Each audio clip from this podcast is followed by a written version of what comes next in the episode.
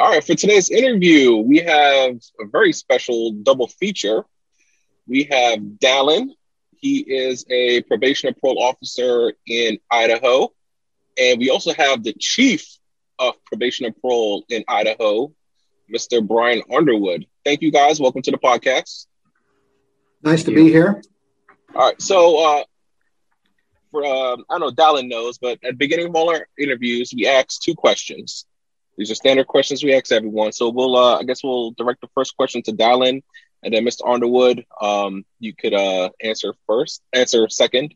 So on this, we have the two hat scale, with one being a social worker, and ten being a law enforcement officer, police officer, deputy sheriff. How would you how would you rate your department on a scale of one to ten? I think personally, the way the way that I look at it, and I guess the people around me who I work with, um, I'd rate it probably about pretty solid in the middle, probably about like a five, maybe a six. Um, I think personally, me, I'm leaning maybe like a four or five. I'm new, I'm naive, you know, but I think I, I feel myself as I get more confident in the job. You know, I haven't been on for very long.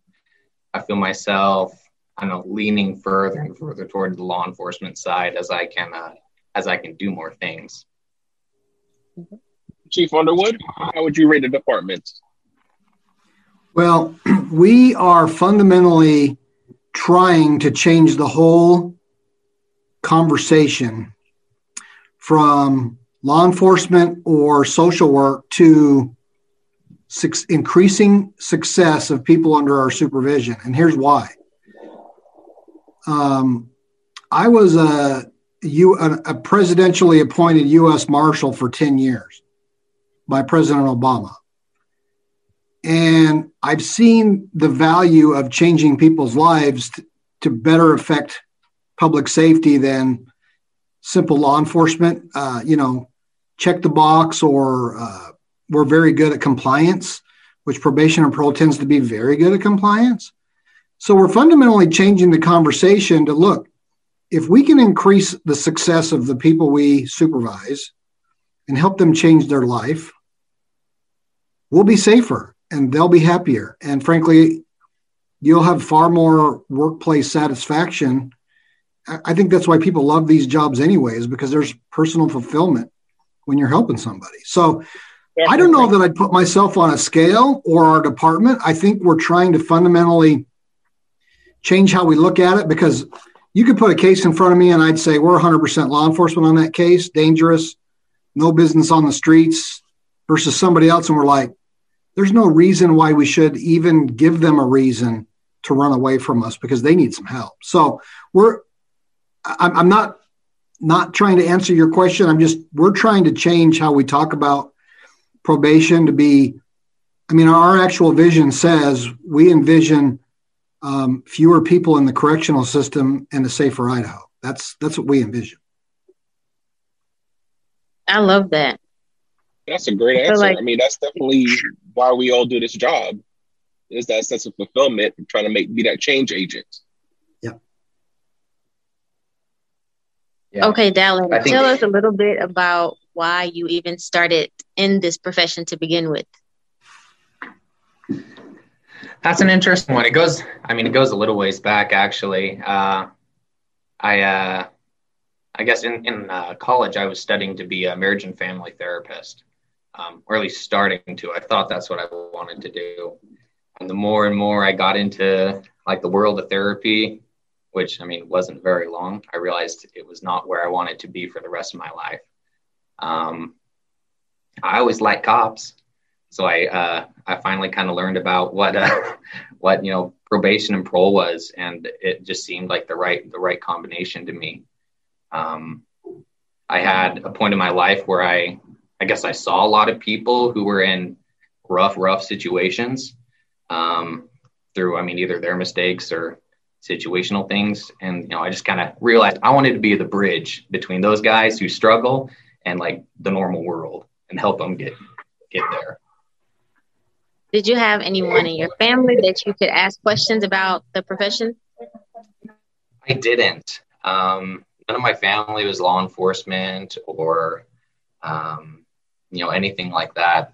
We did have like a family friend who worked uh, uh, down in the Boise area, and he does like some sex offender counseling type stuff.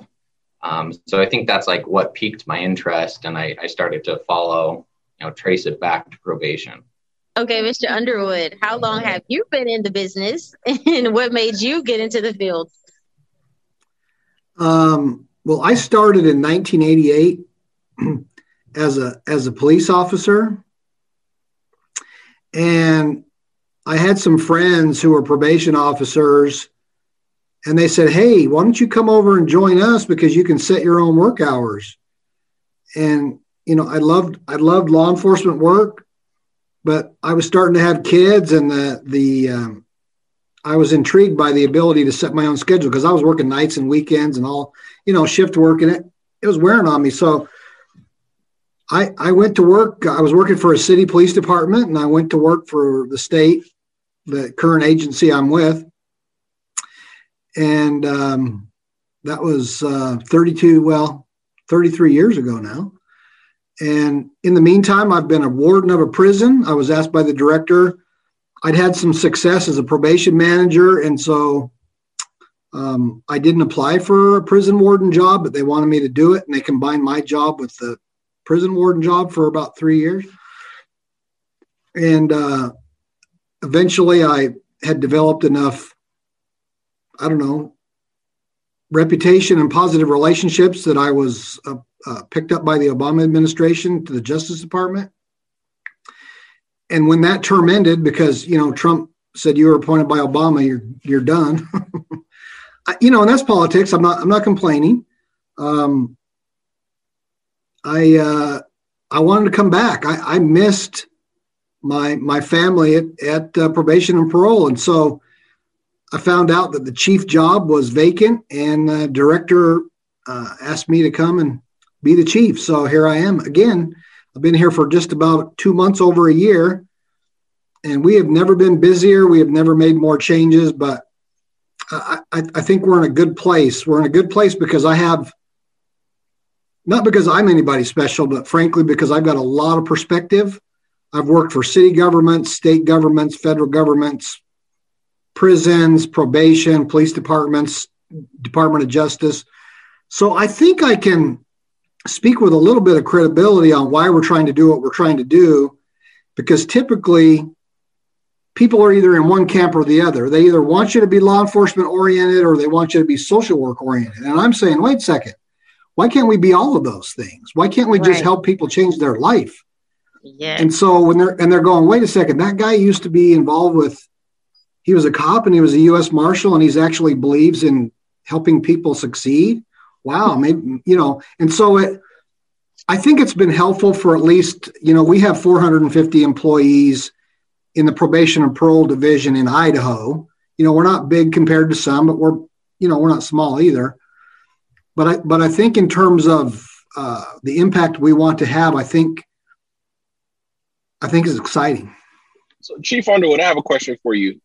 From my experience, I started as a juvenile probation officer in um, outside of Pittsburgh in Pennsylvania, and one thing I noticed when I worked there for four years is that there tends to be like a pendulum swing where, you know, when crime rate's low, it's, hey, let's go ahead and provide services. Let's help all the offenders.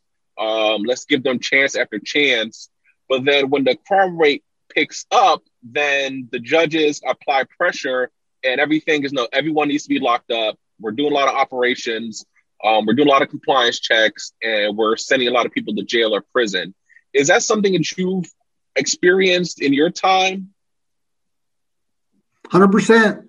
That's how it always goes. You know, it usually only takes one or two major sensational events to tip the system on its head. You know, somebody that's on probation uh, murders somebody, uh, kidnaps a little child, and, you know, the, then the whole system comes crashing and burning down.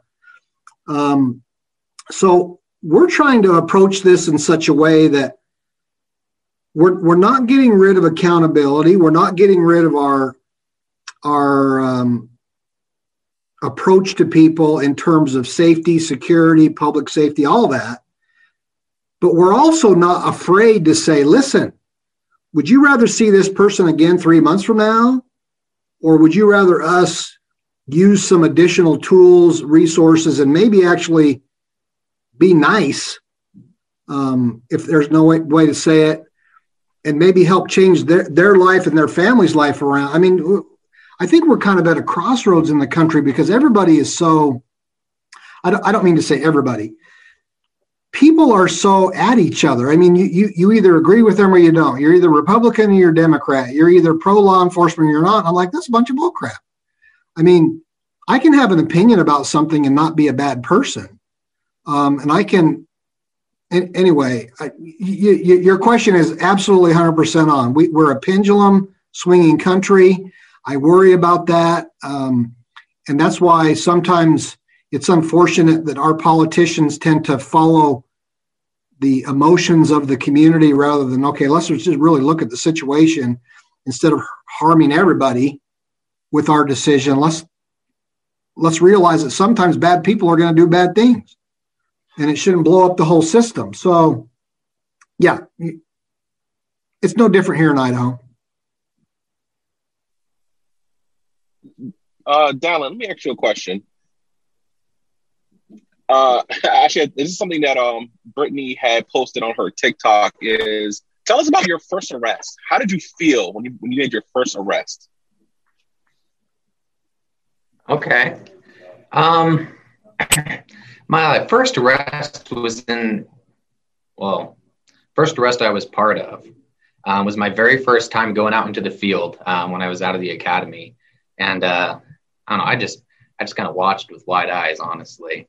You know, we we had uh, showed up to somebody's house and uh, uh, you know called in our location, and the county responded, dispatched it, and say, "Hey, this guy's got warrants." You know, so we go into the house, did our uh, compliant sweep, you know, made sure he didn't have anything extra while my trainer, uh, you know, had his chat with him, let him know he had warrants. And I mean, he was super, super compliant. Um, nervous as he, I know I could get out, shaking, needed a cigarette while we waited for county to show up and uh, transport him to jail. But yeah, you know, it was, it felt really real at that point. You know, it, it, it had been a lot of paperwork, you know, going to the academy before that, um, which, which did put some perspective on it. But, you know, at, at the point that, you know, it was the first arrest that I was ever involved in, you know, just actually sitting back and realizing, well, this is real. You know, we're not just here to tell people yes or no. Like we have the ability to, you know, take action to to help them, I guess, get better as they need. Um, you know, we have the ability or the authority to to take away their freedom. So it's, you know, I guess now that I think about it, it really weighs on me. um, you know, it, it's no small thing. So. I would agree with you. Um, definitely uh, nervous. Uh, I think that's how I felt on my first arrest, and just the the weight of that that authority and that power you have, where you can you have that ability to take someone's freedom, and that's always something you want we want to try to keep in mind as probation officers is that we do have that power. Whether you have the power of arrest, um, like some like some departments do, like mine mine does, yours does, or you have the ability to issue that warrant, uh, where which is how Brittany's uh, department uh, worked. They didn't make arrests, but it had the ability to issue that warrant, and you knew it eventually that warrant's going to result in that person losing their freedom. So it's always something you want to keep in mind and not take not take lightly. So I got a two part question. Um, I get the first part would be for Chief Underwood, which is what kind of officers are you guys looking for? Um, and then uh, Dallin, if you could tell us about the the hiring um, the hiring experience and the hiring process that you went through since it was only six months ago, and I'm pretty sure it's uh, fresh in your mind. Great question. We're we're looking for people who we're looking for staff who aren't afraid to be a little vulnerable, to be, you know, willing to help people make increase their success in life, but we realize that they'll make some mistakes along the way doing that. Frankly, I think we need people to be honest and to be trustworthy uh, 100% of the time. And, and that's why I, I've told the probation officers in Idaho that look, I trust you to do your job. I'm not going to micromanage you to do your job. But if you make a mistake, just be honest with me about it. Um, and we can deal with it and move on because you all know in the business that if you are found to be untrustworthy or your integrity is questioned or you lie, you're no good to us in court and uh, you can't keep your job. And so, honesty, someone that's willing to have some fun, but someone who's willing to actually uh, look at people not as look, when I started, let, let me be honest, when I started, the term dirtbag was thrown around all the time. Dirtbag, scumbag, uh, you know, the, the, these people. And, and I was always kind of like, I don't know, you know, some of these people, like I have neighbors or I have family member that know them. I mean, they're they're having some life struggles and they got involved with drugs or, you know, and so I, I was I was never really jumped with both feet into that culture, so to speak. Um, but the longer I've been around and the more I've seen how another one person can really affect another person by how they treat them, I'm just convinced that that's really the discussion we need to have in the justice system, not what other rules can we come up with or what. Uh, when I came here, we changed the supervision, we changed our supervision standards we simplified them. Um, we're allowing virtual contacting. Now, we needed to do that during COVID, but quite frankly, if I have an officer that can see someone on FaceTime or Zoom or A-Check or what other, other tools we're using, I don't want them coming into the office. Sometimes that creates people come into our office, they sit there, there's 50 people in the office, and sometimes they felt like they were treated like shit. You know, sitting there waiting for hours for a PO and we we have to get away from that mentality of that fortress mentality of you're going to come do what we say. You're going to show up when i say versus hey let me just check in to see how you're doing today. Oh i can do that by virtual technology. I can do a home visit and you know i can do a home visit in different I, I don't have to have one of my contacts a month be an office contact. I can do it any way i choose. So we did that and it's changed it's changed the mood in the division significantly i think with just trusting officers. Hey, look, we need you to help people be successful. You tell us what you need. Yeah, I, I definitely see that on my side too. Just just jumping in on that uh, little line, you know, we I feel like we really, you know, here in this department have the ability to to meet people where they're at. You know, if somebody's in trouble, I'm bringing them into the office. I'm going to their place. Um, you know, we we have the ability to do what we need. But those people who are you know, I'm not as worried about, you know, are low on my radar. You know, I phone calls and, and Zoom contacts. Um, it, it really makes it easy, easier to focus on on the people who really need the help. Dallin, tell us about the um, hiring process. You fill out the online application, which you know has a series of you know short answer essay questions. You know, asking about how you've gained case management experience. Um, I'm trying to remember what else was even on there, but um, you know, submit the application. You know, that goes through the HR department. They, I guess, they filter out whoever they need or met the minimum criteria. Um, then I did a, a panel interview. I had our district manager, section supervisor, our lead probation officer, and another probation officer. So four people were there. Um, of course, I was scared out of my mind. um, but you know, they just asked standard interview questions. Um, and then after that, there was background checks and the physical test. Um, the physical test that was the that was the hardest part of the whole interview process for me. Um, there's a you know a 300 mile, not 300 mile. That's a long ways. uh, no, that was just for you, Dallin. 300 miles. Yeah. Oh, oh, yeah, that one was only for me. 300 meters and then a mile and a half after that. So I just totally passed, but I made it. Um, you know, and after that, um, and then passing the background check, um, I was. Now in Idaho, do you guys have full police powers, or are your powers limited? We we limited, right. We we enjoy well. we enjoy full peace officer status when we're dealing with people under probation or parole supervision. 100 meters and then a mile and a half after that. So I just totally passed, but I made it. Um, you know, and after that, um, and then passing the background check, um, I was offered the job. So, are you guys considered law enforcement officers in the state? Yes. Okay, that's pretty similar to how I how it is here where I'm at. So that's good. Um, what? How long is the academy? Six weeks. weeks. Six weeks. Six weeks. Six weeks. Okay. Well, maybe Dallin was maybe it was five for you, Dallin, because of COVID, but it's six weeks. Yeah. Oh, good point. When I went through my academy three years ago, it was five, and they've since added another week.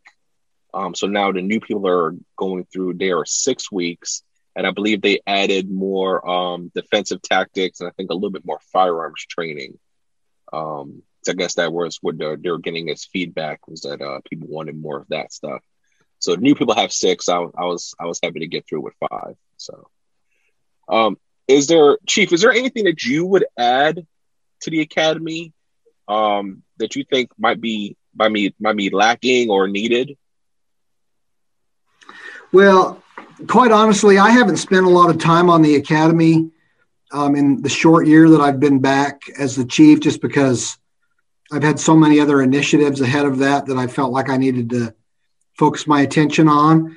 Um, you know, many of the factors or many of the things that we do in the academy, you'll you'll always have, you know, the firearms, the the defensive skills, uh, the the legal issues, courtroom testimony. You know, some we're always going to have those basic things, but I don't think we spend enough time probably on the people aspect of this job and and our focus on you know responsivity and and that's just a fancy word for you know how do you how do you deal with other people so that they actually hear what you're saying um, you know uh, how do you not come across as you know my way or the highway because look we know we have the authority and some some officers throughout the United States do a horrible job. They, they feel like they have to tell people how important and powerful they are when, you know, when really it should be about making connections and building relationships so that people, we want people to want to change. I mean, I, I can't do anything for anybody. They have to do it for themselves, but I can sure as well be a, a, a motivating factor for them. If they feel like it's, we, we put into our standards that a meaningful contact means this. If someone walks away and feels like you care about their success, that's a meaningful contact. That's written into our supervision standards. Um, now, I may not be quoting it exactly, but I think I'm close. Agreed. So I, that's where I'd probably spend more time at the academy is on on those soft skills like that.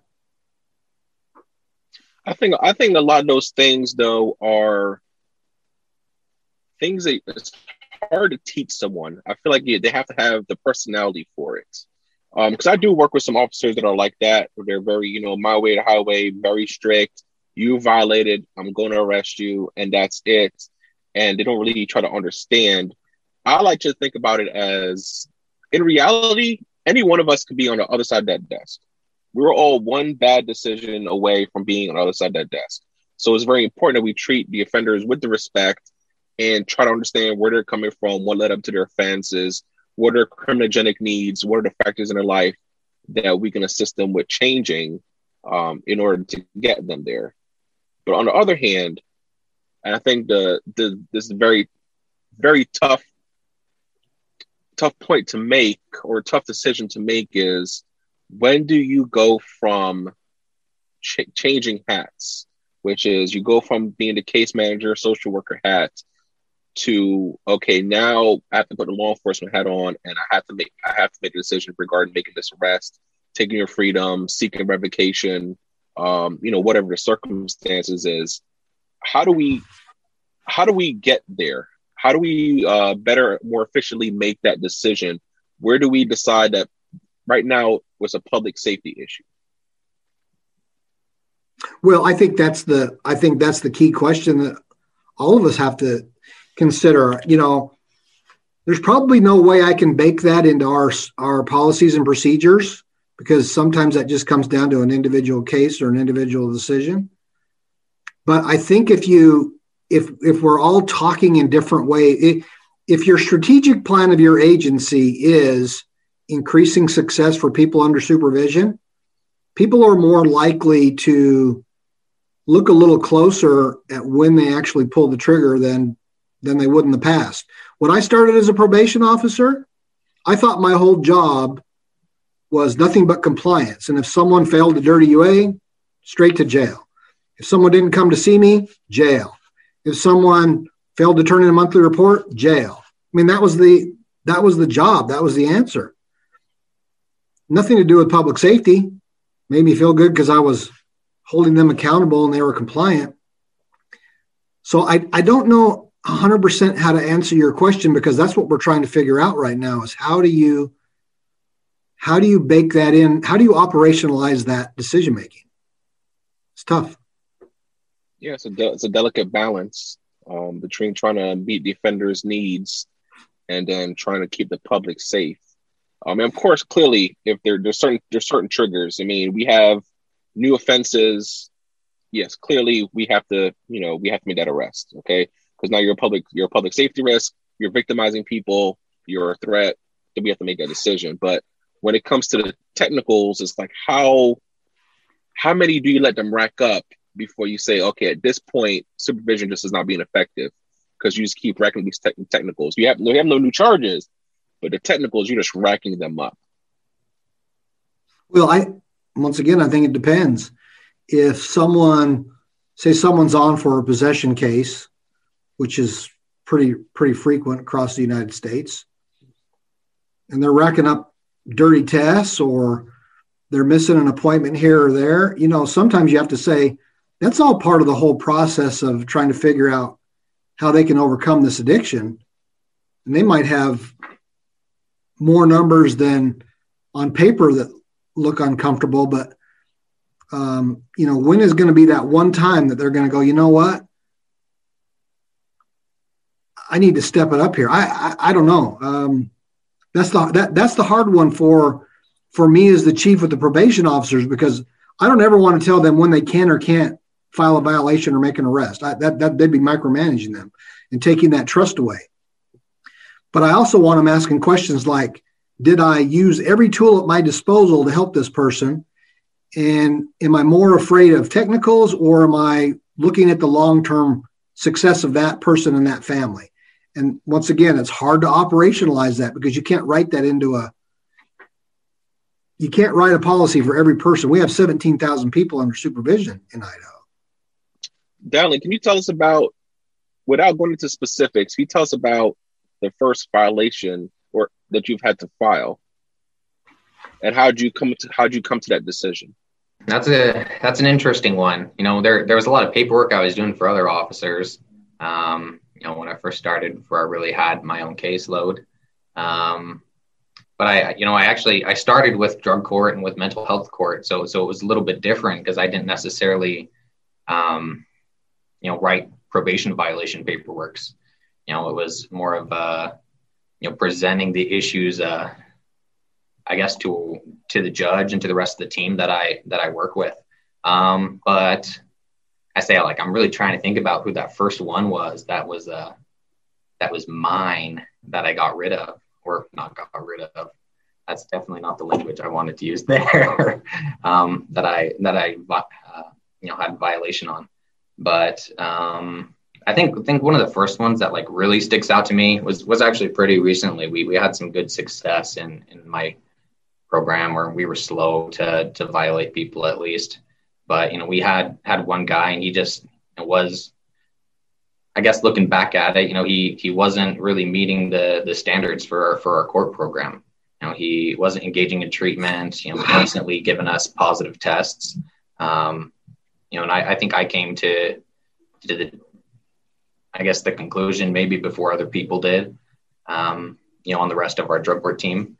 Um, you know, basically thinking he needs to be violated. He he needs to. This obviously isn't working. You know, being in the community isn't working, or being in our community right here isn't working. Um, but you know, as far as making the decision, you know, the it's it's always a hard one. You know, I I have the privilege of having tons of resources. You know, being a part of the the treatment court programs. You know, tons of counseling and you know access to to like job rehabilitation programs and stuff. But you know, it's I guess it just kind of came to be. You know, when when I realized I'd we used everything that we could, and he didn't seem to be making improvements. I agree, and of course, you know, I'm drug court too, so you know we get yeah. we get that connection. I, I, feel I feel your pain. Um, working with drug addicted clients is, I want to say, it's hard. You have and you have mental health court, which personally I couldn't do mental health court, even though I do have some uh, offenders in drug court that do have some mental health issues. I just couldn't do straight mental health. Um, I just think that's just too personally that's too much of a challenge for me. Um, so I, I, give you hats off to you for being able to do drug court and mental health court. Thank you. no problem. Um, so what kind of equipment are you? What kind of safety equipment are you guys issued in Idaho? Go ahead, Dallin. You probably well, can answer this better than I can. Yeah, I'm saying like I got my belt on right now, so I can just go down the go around the body. No, um, you know, obviously, I guess we're, we're issued our, our department firearms, Glock 17. Um, a couple extra mags. We have our OC spray, um, collapsible ASP baton, um, two sets of handcuffs, flashlight, radio, um, department issues Narcan, which I really appreciate. You know, as being in drug court, you know, I always know that it's a possibility. I'm going to have to use that on somebody. Um, you know, personally, I also carry an IFAK, um, individual first aid kit, and a tourniquet um, you know, a couple backup flashlights. Um, obviously, we're issued vests as well. So, yeah. Let's pretend like Chief Underwood isn't here. And is there anything that you wish the state would issue to you that they don't? The only tool that I can really think of, you know, that police do or don't have, you know, that's not on my belt necessarily would be tasers um, or money. I wish they'd issue me money. No, I'm just kidding. Um, uh, yeah, I mean, the taser is the only thing that I, I don't see that we have, but I don't know. I, I hear rumblings that it might be in the works one day. So, is that true, Chief? Any any, any rumblings going on? Yeah, um, I actually convened a safety advisory council so that I could get input from the field as to what they need. And one of their recommendations to me is to study the taser, um, which which uh, I'm I'm getting that. Uh, it's, it's on the director's desk to look at. Um, we have very few incidences of use of force. Um, and although that, that's not the deciding factor, I prefer the taser personally over the ASP or the baton. It's just a personal preference of mine. But, you know, obviously we want to do we want to do it for the right reasons. And so yes, it's a true rumbling, and probably in the next year they'll see some kind of a pilot uh, for taser we have rumblings here in my state too about those, so we'll see if they happen.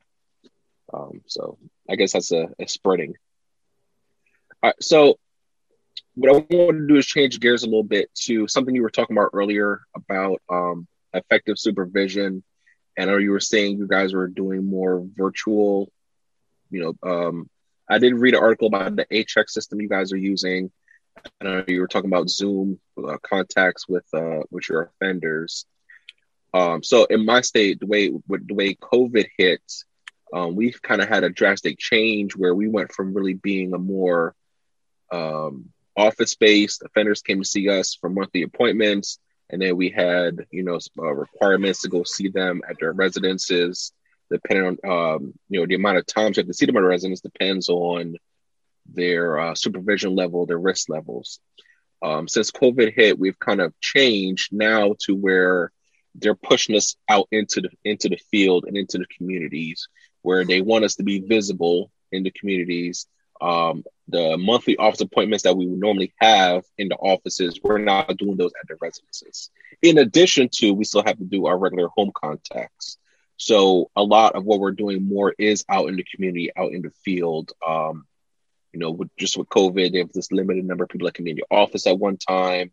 So there's kind of like a, a rotation um, for people to be out, uh, seeing offenders, and of course, come back to the office, putting your notes in, um, you know, finding your violations or whatever, your follow ups with the service providers.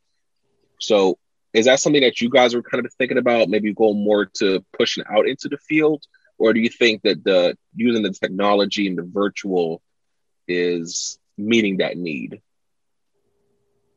Well, that that's exactly why we made the changes. I mean, we were going to make the changes anyway, and then COVID just put them.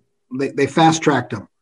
Um, my preference is, is that we never go back to to the office as like the primary method of having contact with our people. Um, but it's more field based, it's more virtual based, it's more technology based. So I'll just share my screen with you, and I'll just show you a. I'll just show you a, a, a sample of one of our standards. Just it's it's a page right out of our SOP, just one page. Uh, there's just a few elements. I'll, I'll just read you like moderate supervision, which is an LSI score for men, 21 to 28, women 23 to 30. That's the that that gets you the moderate supervision level. The first block on our, our policy is customer service. To establish a customer service expectation, all staff shall respond to client and stakeholder emails, voicemails, text messages, etc., as soon as practical, but no longer than two to three business days as circumstances allow. We need to be we need to be oriented to the customer. We need to respond.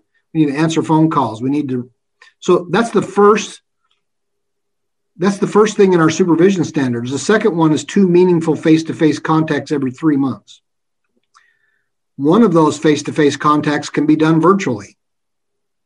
So the PO can do a check, they can do Google Duo, they can do Zoom, they can do you know whatever they want. Um, but two every three months, and one of them can be virtual, meaningful contact, face to face, and then one field contact every six months. A field contact, or one of those field contacts per year, because there's two of them per year, must occur at the client's home. So we give the POs significant flexibility. This is just for moderate cases, for example. And because we want them to go see the client where they where it makes the most sense. Because seeing 90 people on your caseload in the office every month might check the box, but it doesn't really move the needle of success. So that's why we want POs going and coming wherever, you know, just just go have a meaningful contact. I don't care where you have it. I don't care how you have it. Now, what do you what do you think about that? Would you do you prefer seeing meeting people in the office or meeting them meeting them where they're at in their residence? Um, or virtually. Yeah, no, I, I I mean I I like all of the all of the things for, you know for different reasons. You know, I I have guys who are are really busy that I deal with and you know, if they can hop on a Zoom meeting during their lunch, you know, while they're out like the construction site, that's awesome. You know, and that works for me. Um, you know, obviously, if they're needing more attention, you know, I'll uh, I'll bring them to the office so I can do a UA, or I'll I'll go see them in their home and make sure, you know, in their natural habitat and see what exactly they're up to.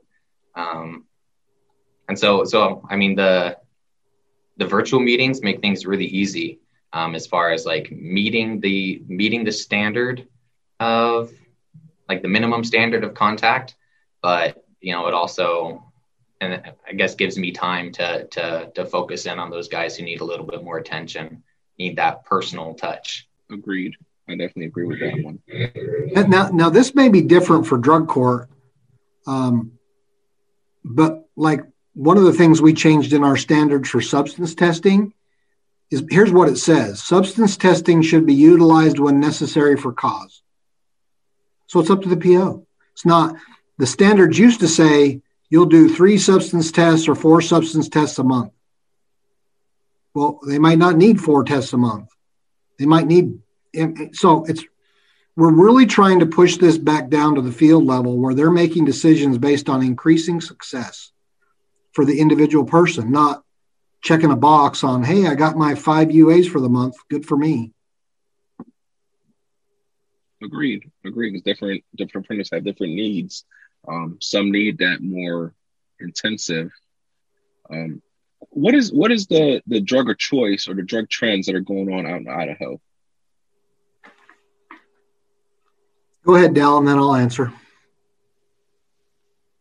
I say, uh, I mean, what I'm seeing up here, I mean, there's there's just a lot of meth, um, you know, and I mean heroin too. But you know, I I happen to also I guess the the city where I'm located, we're actually uh like we sit on the state border with Washington. You know, in Washington, weed is legal, and Idaho, weed is not. So it's really really easy for people to you know drive a mile over across the line and go to the dispensary, pick up some marijuana. Um, so I mean, I see a lot of marijuana, and then I mean, you know, as far as like my drug court guys, you know, I feel like most most of them, you know, struggle with meth, um, meth or heroin.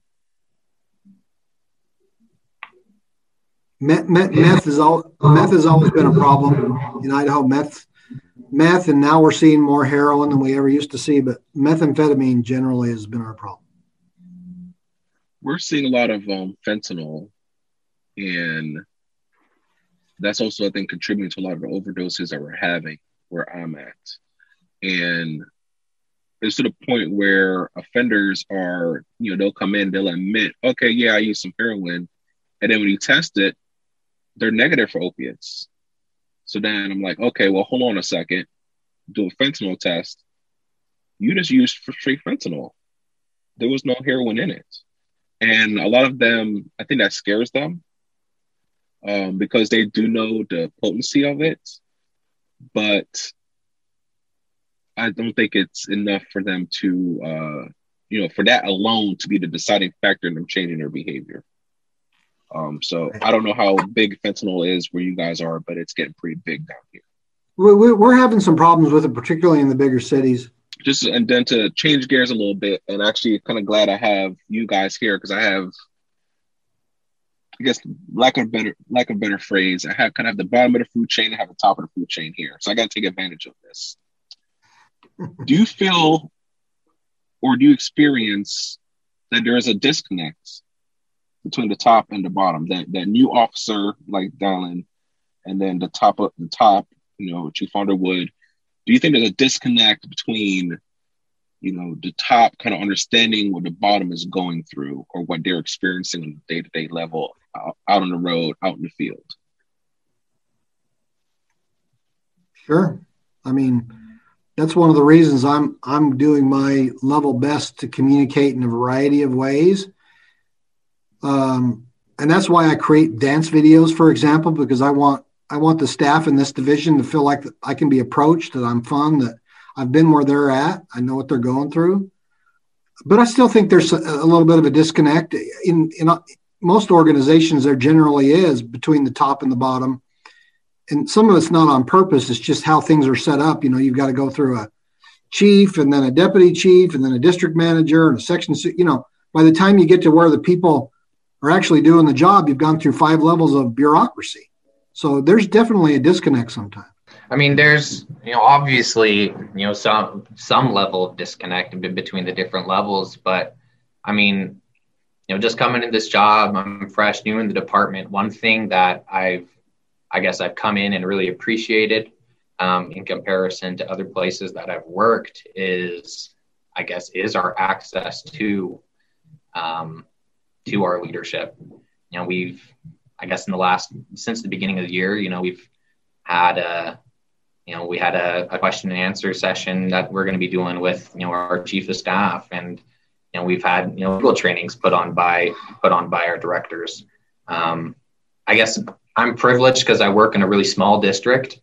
Um, so you know I, I, run into my my supervisor and my district manager all the time and i have the ability to chat with them but I, you know, I guess, you know, I'm sitting here on a Zoom call with, with the chief as well. So, you know, I, I do feel like, you know, if necessary, I, you know, I, they are accessible, which I really do appreciate. I think it's pretty cool.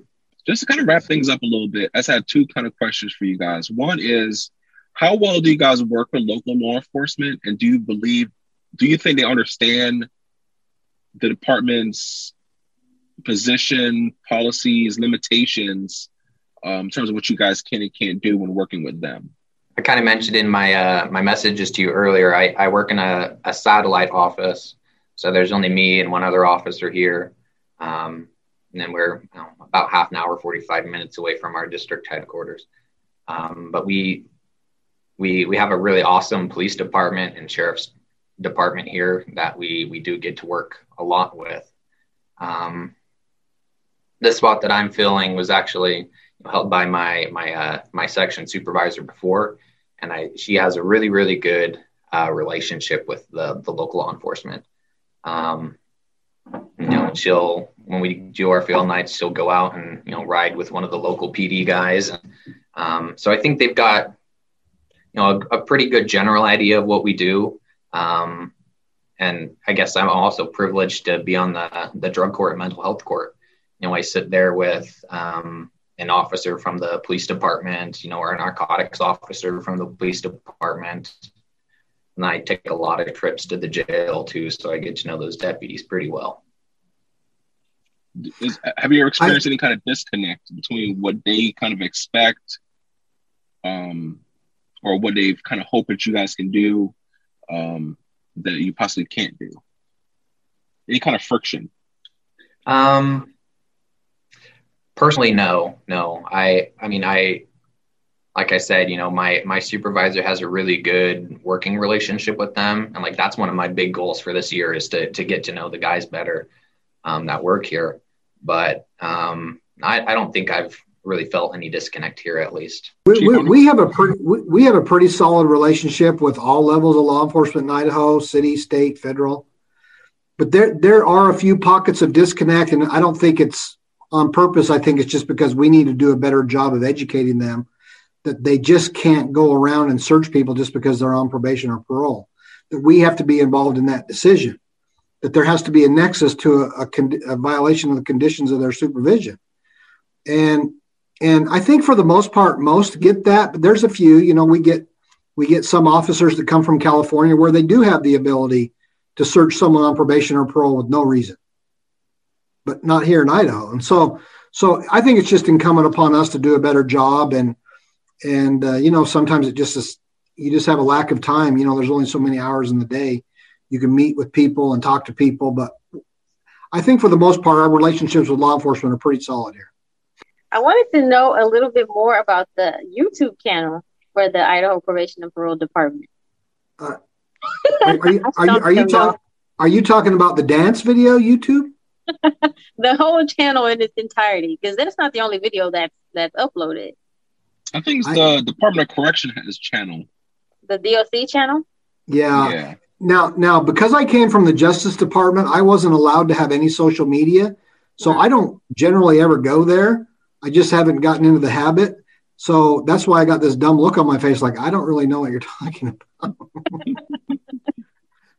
okay. We, we did see one of your dance videos on the DOC channel. That okay, okay. When we now that makes more research. sense. That makes more sense. you, you, should see my new one that I just did about about. Um, it wasn't the mask video. It was, I don't know. How would you describe it, Dallin? It was just um, we love our staff video. For someone that's looking to get into your department, go ahead and give them the spiel of why they should join the Idaho Probation Parole family. Give, give them the spiel. Go ahead, Dallin. No. oh I'll, man, catch me unprepared. No. Um, you know, I, I, guess if I was talking to somebody who wanted to get into probation, parole, you know, here in Idaho, I'd say, I mean, number one, just do it. You know, if you want to be in a place where you can help people, you want to be in a place where, you know, I guess you have flexibility um, in your job scheduling and your job duties. Um, this this is an awesome way to do it. Um, you know, we get the opportunity to be in the field, get the opportunity to be in the office, um, and I guess get a chance to um, know the community better than than you know I think most people who you know the normal person would. Um, so I mean, it's it's an it's an awesome opportunity to um, just make an impact and feel good while doing it. So. Good answer. The boss is sitting there. Good answer. Want to run and gun and join us? Thinking, Chris. I'm like, yeah. listen, I, I, go ahead. I just want to say, hey, thanks for what thanks for what the two of you are doing in your respective communities. You know, it's been nice to be invited to this. Happy to do it. Look, if you want to come work for the Idaho Department of Correction Probation and Parole Division, and actually have the greatest job satisfaction of your life in changing lives and getting paid while you do it, we're hiring. So just uh, look us up and move to Idaho. Uh, gentlemen, thank you so much for uh, being on a podcast today. We really appreciate it.